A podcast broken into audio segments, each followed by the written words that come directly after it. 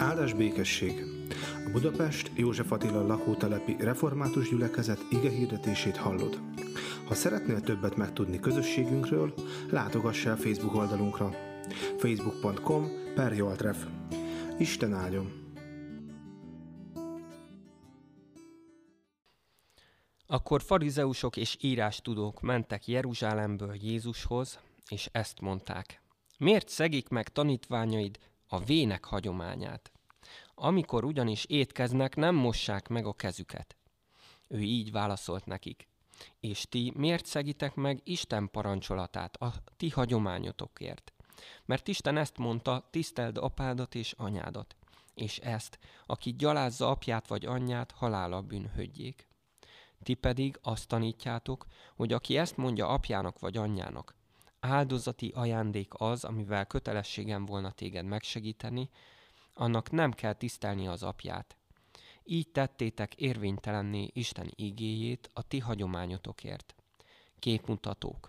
Helyesen profétált rólatok Ézsaiás. Ez a nép ajkával tisztel engem, szíve azonban távol van tőlem. Pedig hiába tisztelnek engem, ha tanításként emberi parancsolatokat tanítanak. Ekkor odahívta a sokaságot, és így szólt hozzájuk. Halljátok és értsétek meg. Nem azt teszi tisztátalanná az embert, ami bemegy a száján, hanem ami kijön a szájából, azt teszi tisztátalanná az embert. Tanítványai ekkor hozzá lépve megkérdezték tőle. Tudod-e, hogy a farizeusok megbotránkoztak, amikor meghallották ezt a beszédet?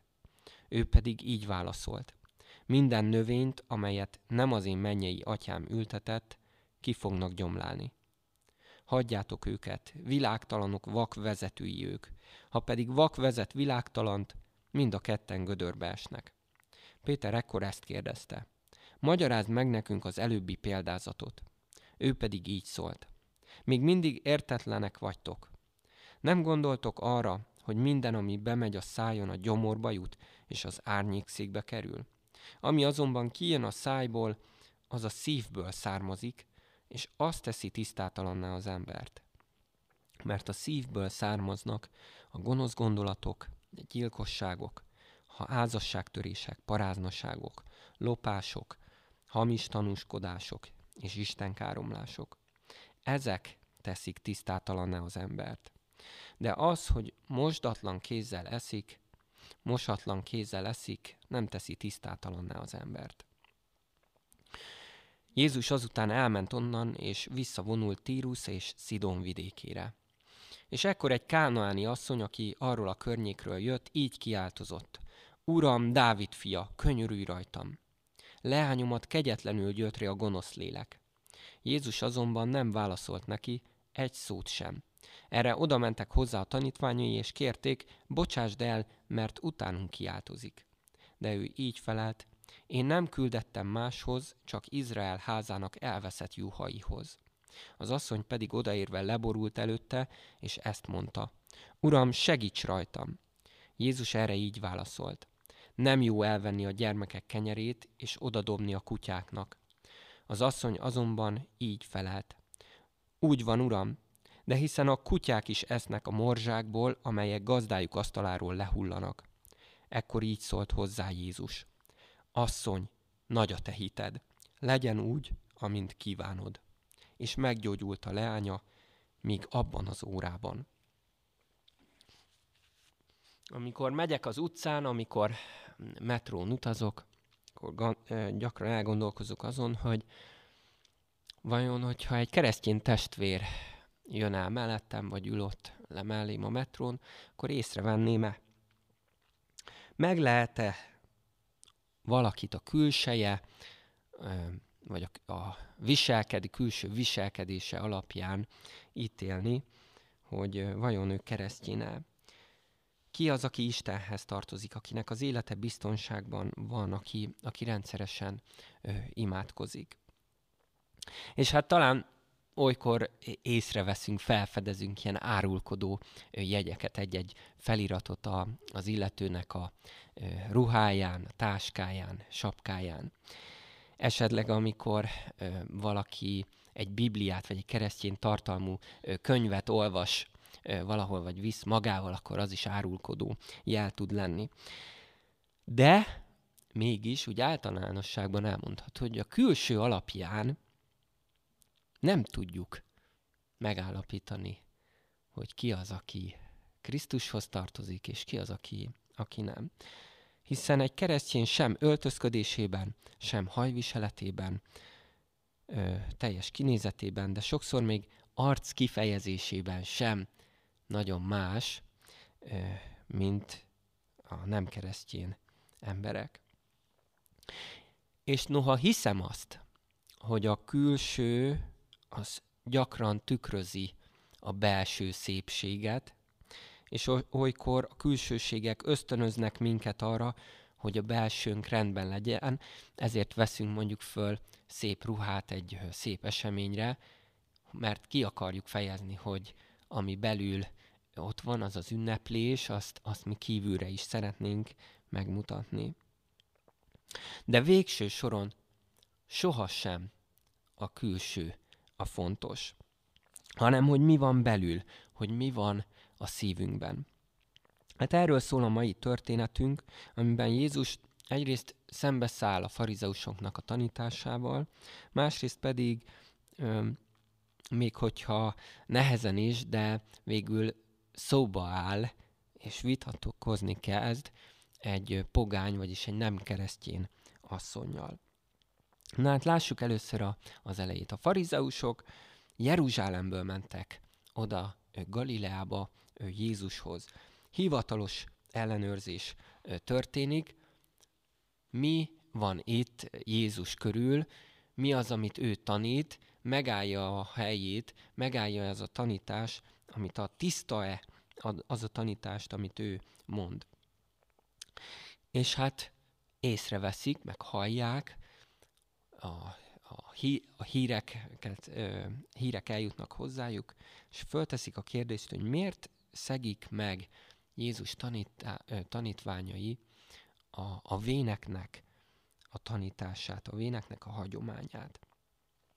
De hát mi is ez? A véneknek a tanítása.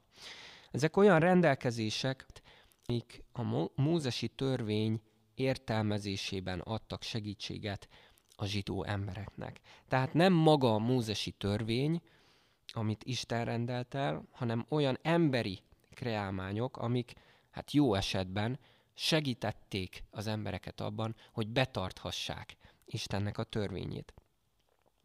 Például ismerjük a negyedik parancsolatot, emlékezz meg a nyugalom napjáról, és szenteld meg azt. És ne végezz azon a napon semmiféle munkát. És tudjuk ezt, hogy mai napig a zsidó közösségek milyen komolyan veszik ezt a parancsolatot. A vének pedig, a vének tanítása pedig meghatározta azt, hogy mit, mi számít munkának, és mi nem. Mit szabad tenni egy szombaton, és mit nem szabad tenni. Például volt egy ilyen kérdés, hogy elhagyhatja-e egy szombat napon az ember a saját házát azért, hogy elmenjen valahova.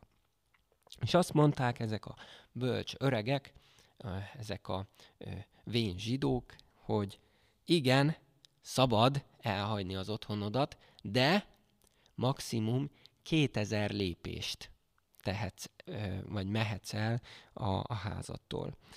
Tehát körülbelül úgy egy kilométeres körzet az, ami, ahol lehet mozogni. Jó, de akkor megkérdezik, hogy jó, de mit jelent az otthon? Az, hol van a határ annak? Az a ház, ahol lakom, vagy az az épület együttes? Honnan kell számolni ezt a 2000 lépést? És hát így alakult az, hogy a zsidó ö, ö, építészet ez ilyen kreatív lett, és átjáró, és több épületet kapcsoltak össze kis átjárókkal, hogy ezeket úgy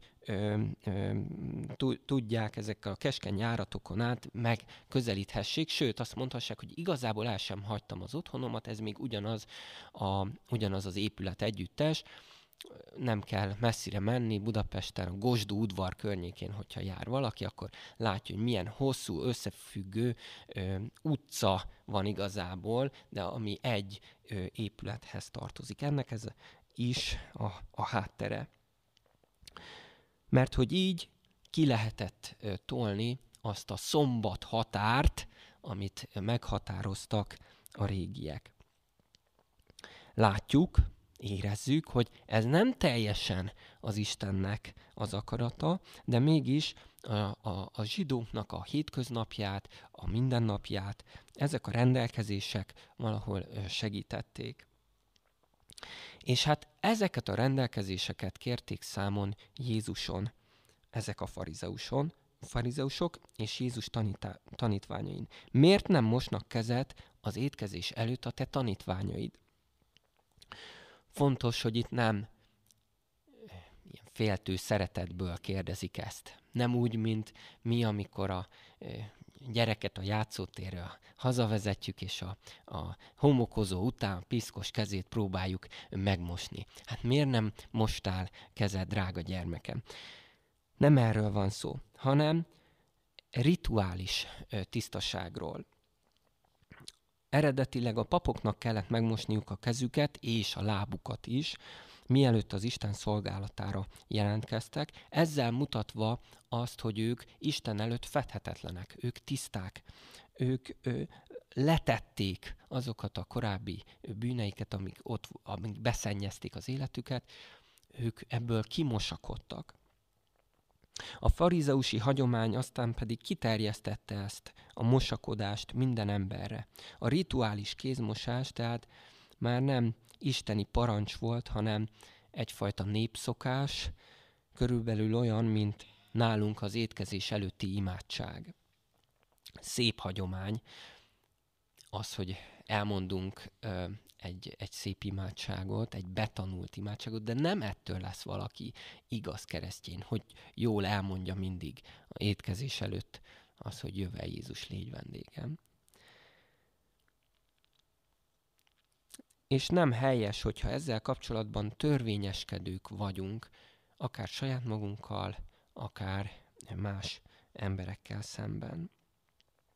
És Jézus ezért vitába száll a farizeusokkal, és azt mondja, hogy nem az a baj, hogy a tanítványok megszegik a vének hagyományát, hanem az, hogy a farizeusok szegik meg Istennek a parancsolatát. És példát is mond, a szülők iránti kötelességet isteni parancs rendeli el, látogatni, segíteni, gondját viselni kell az idős szülőnknek, és ezért akár anyagi áldozatot is kell olykor hozni.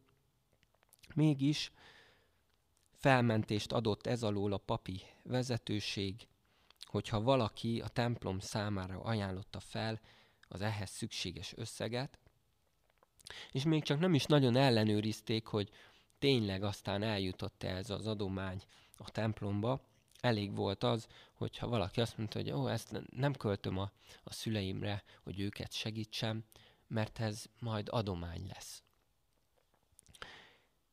És Jézus nagyon találóan idézi Ézsaiás profétát, a képmutató farizeusok, farizeusok csak szavakkal tisztelik Istent, de szívükben valójában egészen távol állnak tőle. És még egy gondolatot mond, amit aztán később a tanítványoknak meg is magyaráz. Nem azt teszi tisztátalanná az embert, ami bemegy a száján, hanem ami kijön a szájából. Tehát nem az a kérdés, hogy milyen tiszta a kezed, amivel eszel, hanem az, hogy milyen tiszta a szíved, amiből a szavaid és a cselekedeteid származnak. Mert ami bemegy a szájon, azt tudjuk, hogy először a gyomorba kerül, aztán meg a WC-be. És hát egészen meglepő, megmosolyogtató az, ahogy itt Jézus érvel, és hát teljesen jól értjük ezt. A farizeusok ö, teljesen kiakadtak, amikor Jézus a kakáról beszél, mert azt mondja, hogy amit ti fontosnak tartotok, amire nap mint nap odafigyeltek, abból tudjátok, mi lesz? Kaka. ennyit ér a, az egész igyekezetetek. Amire igazán viszont oda kellene figyelni, az nem az, hogy mi megy be a szátokon, hanem hogy mi jön ki onnan. Gimnáziumi tanárom, magyar irodalom tanár volt ő, az ékes magyar nyelvnek a nagy mestere, tudója, és ő mesélte nekünk gyakran, szépen kiszínezve a történetet, hogy ment a, a villamoson, és látod, gyönyörűen szépen felöltözött, szépen kisminkelt, gyönyörű hajkoronával rendelkező kedves lányokat, de aztán itt, itt is mutatotta szájuk, a szája szélére, itt-itt folyt a trágyalé. Elkezdett folyni az ocsmány, a büdös, a csúnya beszéd. Jött ki a szájukon az, amit nem gondolt volna. És hát helyjettük is elszégyelte magát, hogy ezek a szép, ezek a csinos lányok, akik odafigyelnek a, a külsejükre, megengedik azt, hogy, hogy a szájukon ilyen ocsmányság jöjjön ki a csúnya beszédre. Gondolt a káromkodásra. Mert nem a külső a fontos, hanem az, hogy mi akarom mondani, hogy ki lakik a mi szívünkben. És a második történet éppen ezért nagyon fontos, ezután a rész után. Mert látjuk a farizeusoknak az életét, a szívét, a cselekedeteit, szavait, és aztán látunk egy asszonyt, aki egészen messze van az Istentől, az Isten országától, az Isten népétől, és aki mégis azt látjuk, hogy a szíve sokkal tisztább. Jézus elutazik, talán elmenekül a farizeusok elől, Tírus és Szidón vidékére. Ez kívül esik Izraelnek a határán, mai Libanonnak a területén található, tengerparti városok voltak ezek. És itt találkozik Jézus ezzel az asszonyjal, akit pogány származása miatt, miatt minden zsidó lenézett. De ahogy Jézus tapasztalja, hiten nagyobb, mint sok embernek a választott népből. És ez az asszony arra kéri Jézust, hogy gyógyítsa meg démoni megszállottságában, megszállottságban szenvedő lányát. Nagyon szépen szólítja meg, Uram, ami, illetve úgy, hogy Dávid fia, ami ugye tudjuk, hogy, hogy isteni jelző, a messiásnak a, a híre hozzá is eljutott, és így, így tudja helyes teológiai terminussal szólítja meg és Jézus mégis először elutasítja őt. Ráadásul elég keményen. Azt mondja, hogy ő nem máshoz jött, hanem Izrael elveszett juhaihoz. És azt is mondja aztán, hogy nem jó elvenni a gyermekek kenyerét, és oda dobni a kutyáknak. Jézus ezzel kutyához hasonlítja ezt a nőt. De ahelyett, hogy ő megsértődne ezen, hazamenne, meggyűlölni Jézust. Ő kitartóan könyörög, mert tudja azt, hogy, hogy milyen lehetőség van ott előtte, hogy ki az, aki vele beszél. Ebben is látszik az, hogy mennyire más van az ő szívében, mint a farizeusoknak a szívében. Ők a legkisebb dolgot is támadásnak veszik, és azt mond, mutatják magukról, hogy ők hogy ők tökéletesek, hogy Jézusnak kellene megváltoztatni valamit az ő tanításán, az ő életén. Ez a nő viszont elfogadja Jézusnak a szavát. Még azt is, amikor őt kutyaszámba veszi. Alázattal elfogadja azt, hogy lekutyázzák őt.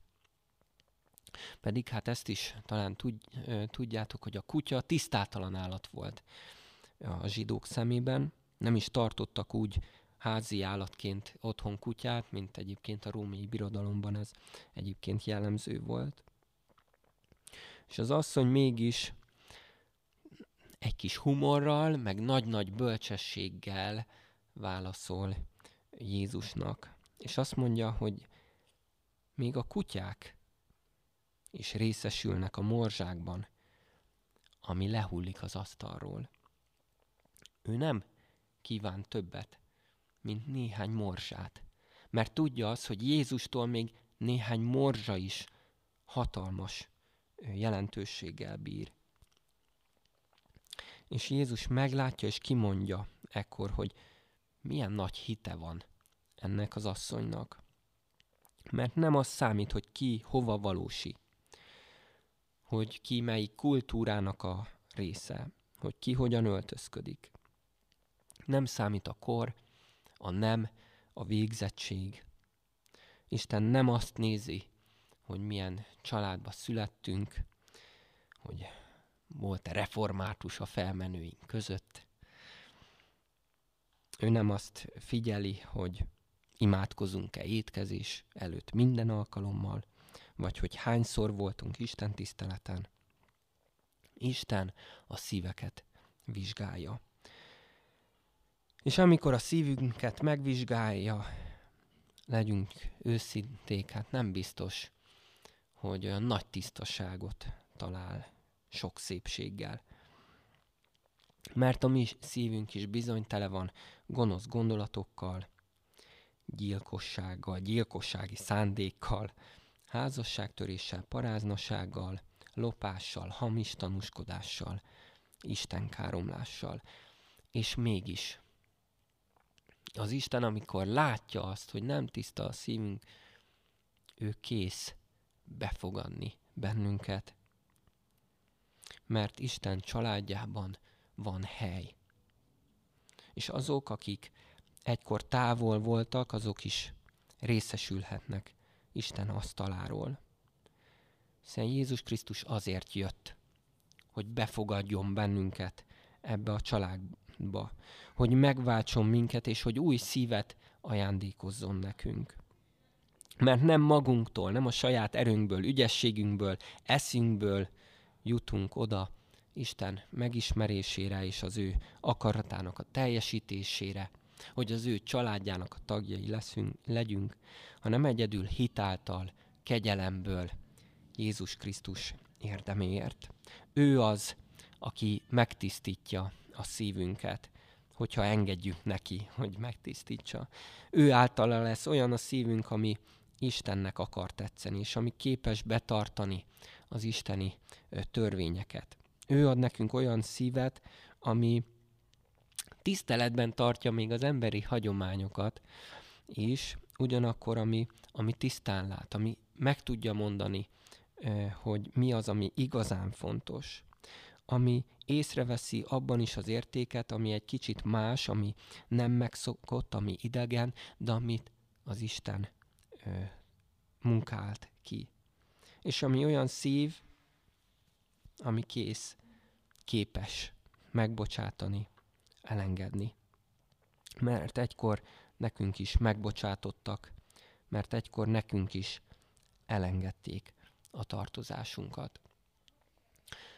Jézus a történet végén meggyógyítja ennek a nőnek a lányát, egy új életet kezdenek. Erre hív bennünket is Jézus, hogy kezdjünk minden nap vele új életet. Így legyen. Ámen. Imádkozzunk.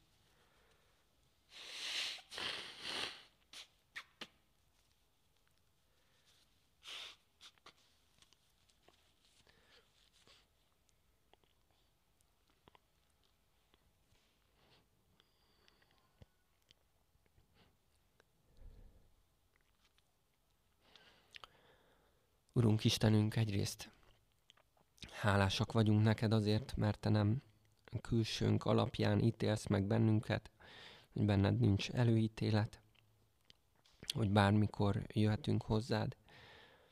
Másrészt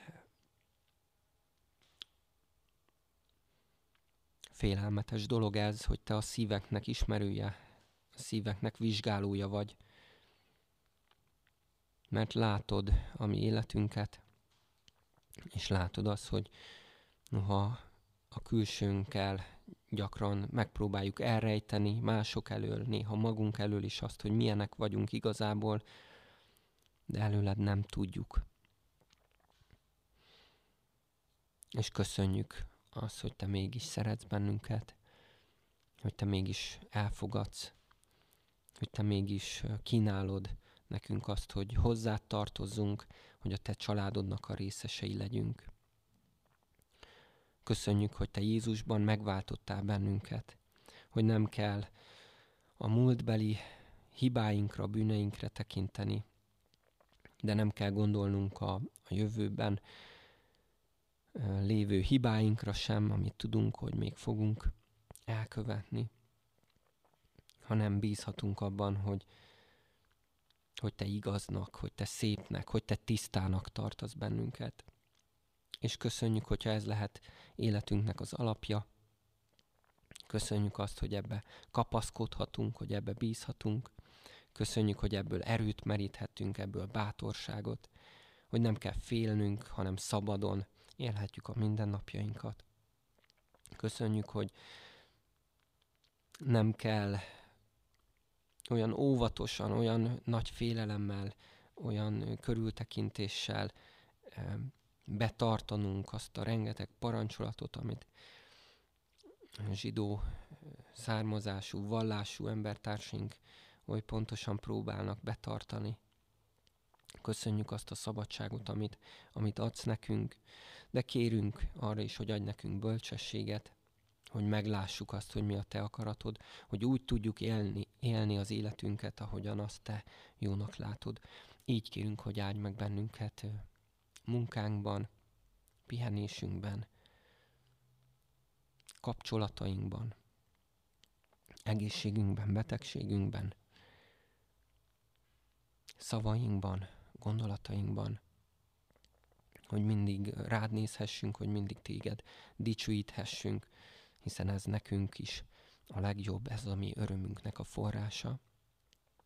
És imádkozunk azokért, akik még nem ismernek téged. Hadd boruljanak le ők is te előtted, hadd mondják ki azt, amit ez a nő is kimondott. Uram, megváltom, Dávid fia, messiás, aki minden problémára, minden bűnre, minden nehézségre, minden betegségre tudsz válaszolni. Uram, kérünk, könyörgünk ő értük, te formád az ő életüket, te szenteld meg őket a te lelkeddel. Így imádkozunk a betegekért, a szenvedőkért, azokért, akik halálukra készülnek. Kérünk, Urunk, hogy, hogy légy ott mellettük, Te erősítsd őket, és emlékeztest őket, hogy nem a külsőség a fontos, hanem az, hogy milyen a szívük, hogy milyen a kapcsolatuk veled. Urunk, imádkozunk környezetünkért is, a munkahelyeinken, a, az iskoláinkban lévő emberekért, itt a József Attila lakótelepen élő, dolgozó emberekért kérünk, hogy a Te áldásod legyen, maradjon mi velünk. Jézus Krisztusért kérünk, aki így tanított minket imádkozni. Mi, atyánk, aki a mennyekben vagy, szenteltessék meg a te neved. Jöjjön el a te országod, legyen meg a te akaratod, amint a mennyben, úgy a földön is. Minden napi kenyerünket add meg nékünk ma, és bocsásd meg védkeinket, miképpen mi is megbocsátunk az ellenünk védkezőknek. És ne vigy minket kísértésbe, de szabadíts meg a gonosztól, mert tiéd az ország, a hatalom és a dicsőség mindörökké. Ámen.